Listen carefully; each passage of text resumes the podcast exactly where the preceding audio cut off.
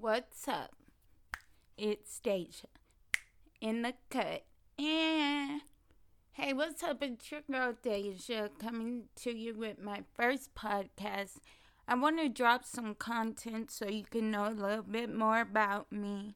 If you saw my first interview, you saw it was very brief and short, but I want you guys to know me more intimately. So, let me start with growing up. My cousin raised me from five days old. My mom was on her way to prison when she went into labor with me, that she induced herself. I'll talk about that more in my second podcast. But my cousin came in and stepped up and decided to raise me.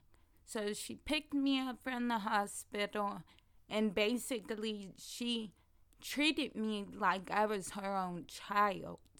I didn't find out about my biological mom until I was about 12 or 13. I grew up being a very troubled child. I was stealing, I was fighting, I was lying. I was doing anything that my cousin was not fully expecting. Now, in this podcast, you'll hear me say mom, which is who I call my cousin, and biological mom. So you know the difference ahead of time, who I'm talking about. Now, my mom, she took great care of me. She had patience with me. But with everything I had going on, she didn't quite understand why or what. I didn't even understand why or what what I was doing, why I was doing it. I didn't quite understand how my mind was working. So we tried numerous therapists. We went to psychiatrists, and they would just try to say I was ADHD, and that's what was going on. I kind of just took that diagnosis and ran with it. My mom, she felt like there was something more. So as I'm getting older, I'm getting more and more and more and more in trouble. I'm getting suspended from school. I'm getting expelled. Couldn't even walk on school grounds. And it was hard for my mom because she works for the school district.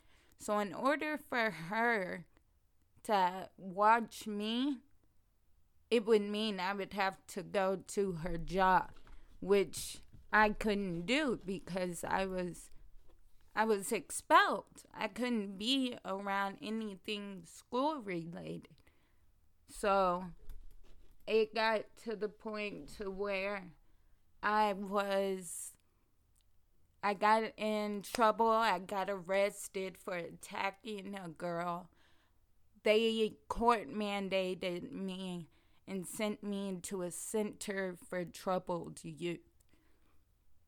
Now that I was there for about maybe a year, if not a year, and it didn't help whatsoever. It actually exposed me to more negativity than positivity.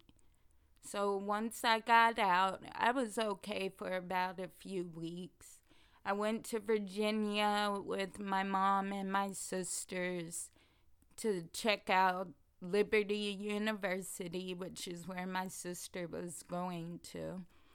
And that's when I went back to doing my negative traits, I would say. I was stealing for no reason.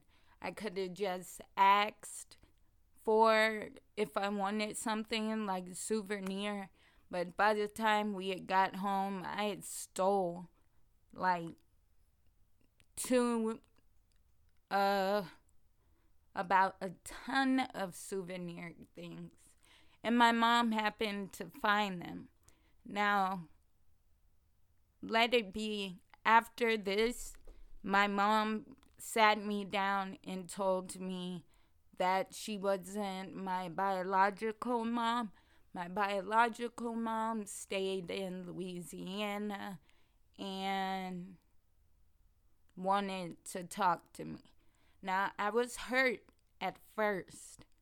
I was heartbroken because I felt like I've grown up this whole time and you never told me, but I understand now as I'm older why she did. Why she didn't tell me at first. She didn't want me to feel different. So, about two weeks after that, my mom comes and tells me that my maternal grandmother wanted me to come down there. And it wasn't really a yes or no type of thing because my biological mom never gave up full custody of me. She had just gave like small guardianship to my mom over me until she was ready to take take on the what it takes to be a mom. And so I moved not shortly after that to Louisiana. And that's when I met my maternal grandmother, my maternal grandfather, and my biological mom. Now, I, let it be known, I was very skeptical, scared, and also confused. I felt like, why are you guys trying to get me now? What are you benefiting from it? So when I met my maternal grandmother, she was very amazing. She was sweet. She wanted everything to be okay. So I spent the first week at her house. But as time went on, I started spending more time with my biological mom. And we got to talking, and I felt like I wanted to get to know her more. I wanted to know her, her, her for who she was. I had questions that needed to be answered. So I decided to leave my maternal grandmother's and go move in with my mom. I knew that she had struggled with drugs and prostitution, but I wanted to give her a chance. I wanted to see how much she had really changed. So I moved in with her. The first couple months went by great. We got to know each other. It was kind of like more like a friend friendship than a mother daughter friendship, which I know that's not how it's supposed to be. You're not supposed to be the friend first, then the mom you're supposed to be the mom first, then the friend when needed. But we were more like friends.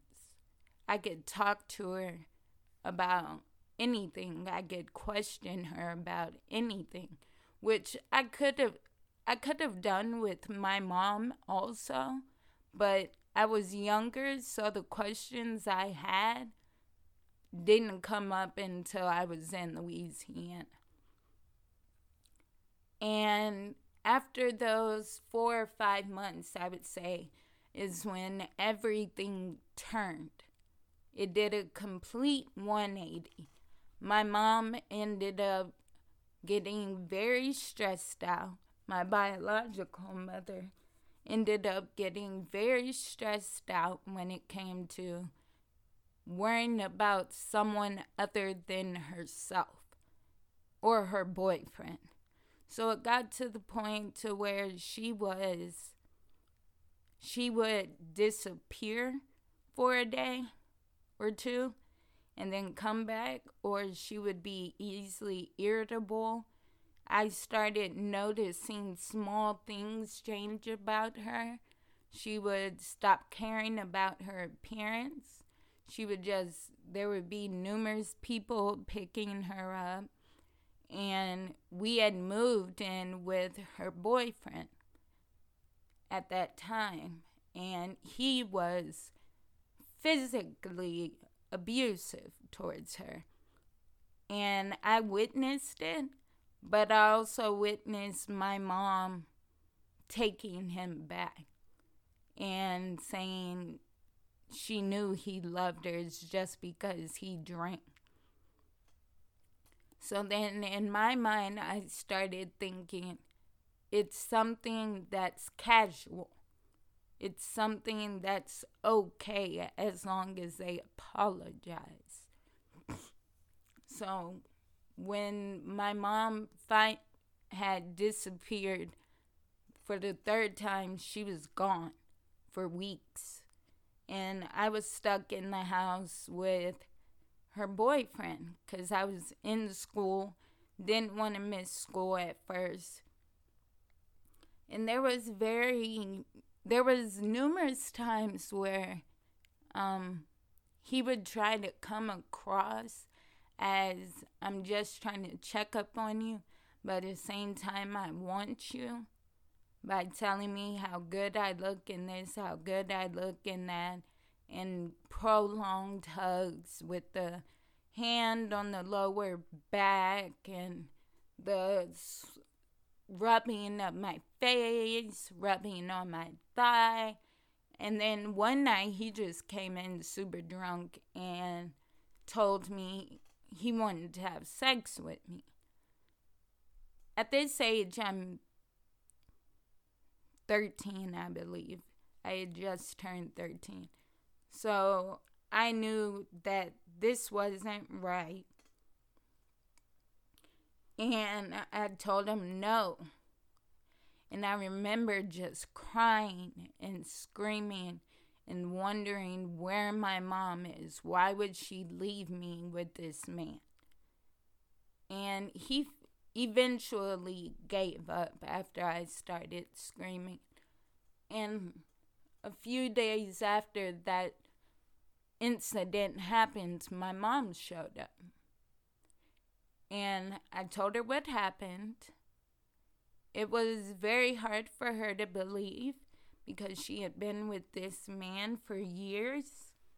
But also, that's when she told me she was gone because she relapsed on crack cocaine and she didn't want me to see her in that element. A part of me understands, and a part of me still doesn't to this day, where she could have asked for help or seeked out my maternal grandmother because I come from a family, a long line full of addicts. So my maternal grandmother or my grandfather would have helped. They wouldn't have left her out there and hang her up to dry and be on her own. So I suggested rehab, and she agreed to go in Shreveport. So she went to rehab in Shreveport. I moved back in with my maternal grandmother and continued school. I was in the band, I did dance. I was very, I was in a more positive area, yet it was negative on my mind because my step grandfather was always bashing my biological mom.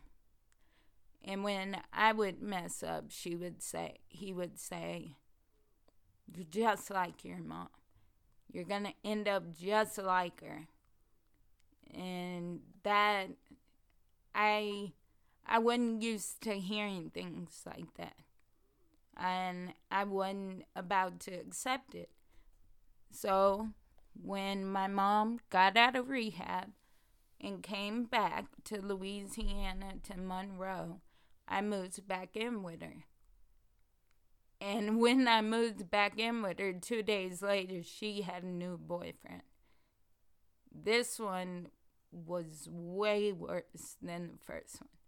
He was a drug dealer.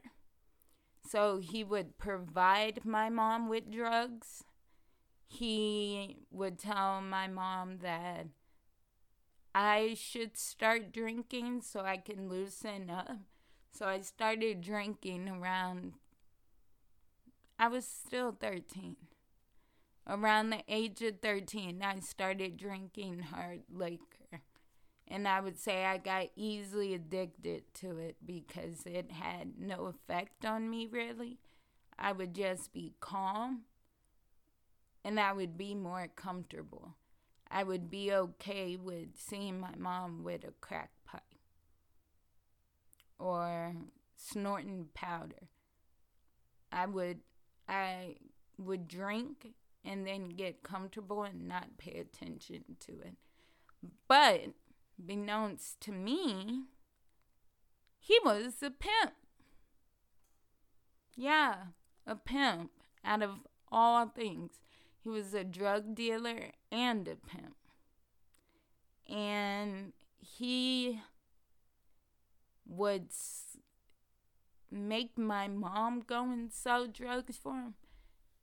And it got to the point to one day he came up to me and just told me, You're going to be one of my tricks.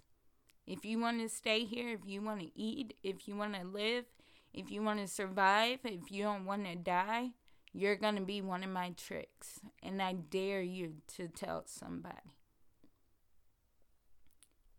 So when he said trick, I was like, okay, you want me to sell drugs for you? No, he said, no, I want you to pull in. I'm going to bring men and I want you to lay on your back. And if you don't, I'm going to beat the crap out of you. You're to experience every day what death would be like if you don't do what I tell you to. So I became a 13 year old with a pimp who got moved around Louisiana. And I was pulling in 15, 20 bodies. But it, if it wasn't the amount of money that he wanted it to be at, I would still get beat. I would still get slapped around. There was like, I didn't have communication. I had to drop out of school. I didn't have communication with my friends. I couldn't go anywhere alone. He controlled what I wore, how I had my hair, how I talked. And it was very, it was one of the most traumatic things I've had ever been through because I wasn't raised around that.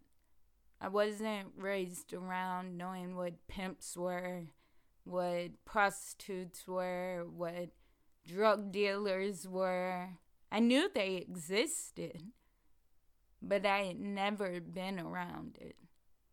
So, this is part one of my Getting to Know Deja Intimately podcast.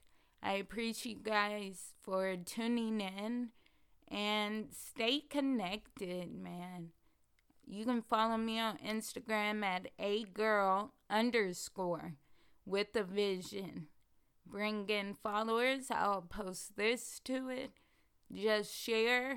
And if you have questions, follow me on Instagram and I'll answer it on my next podcast. I'm dropping this one today.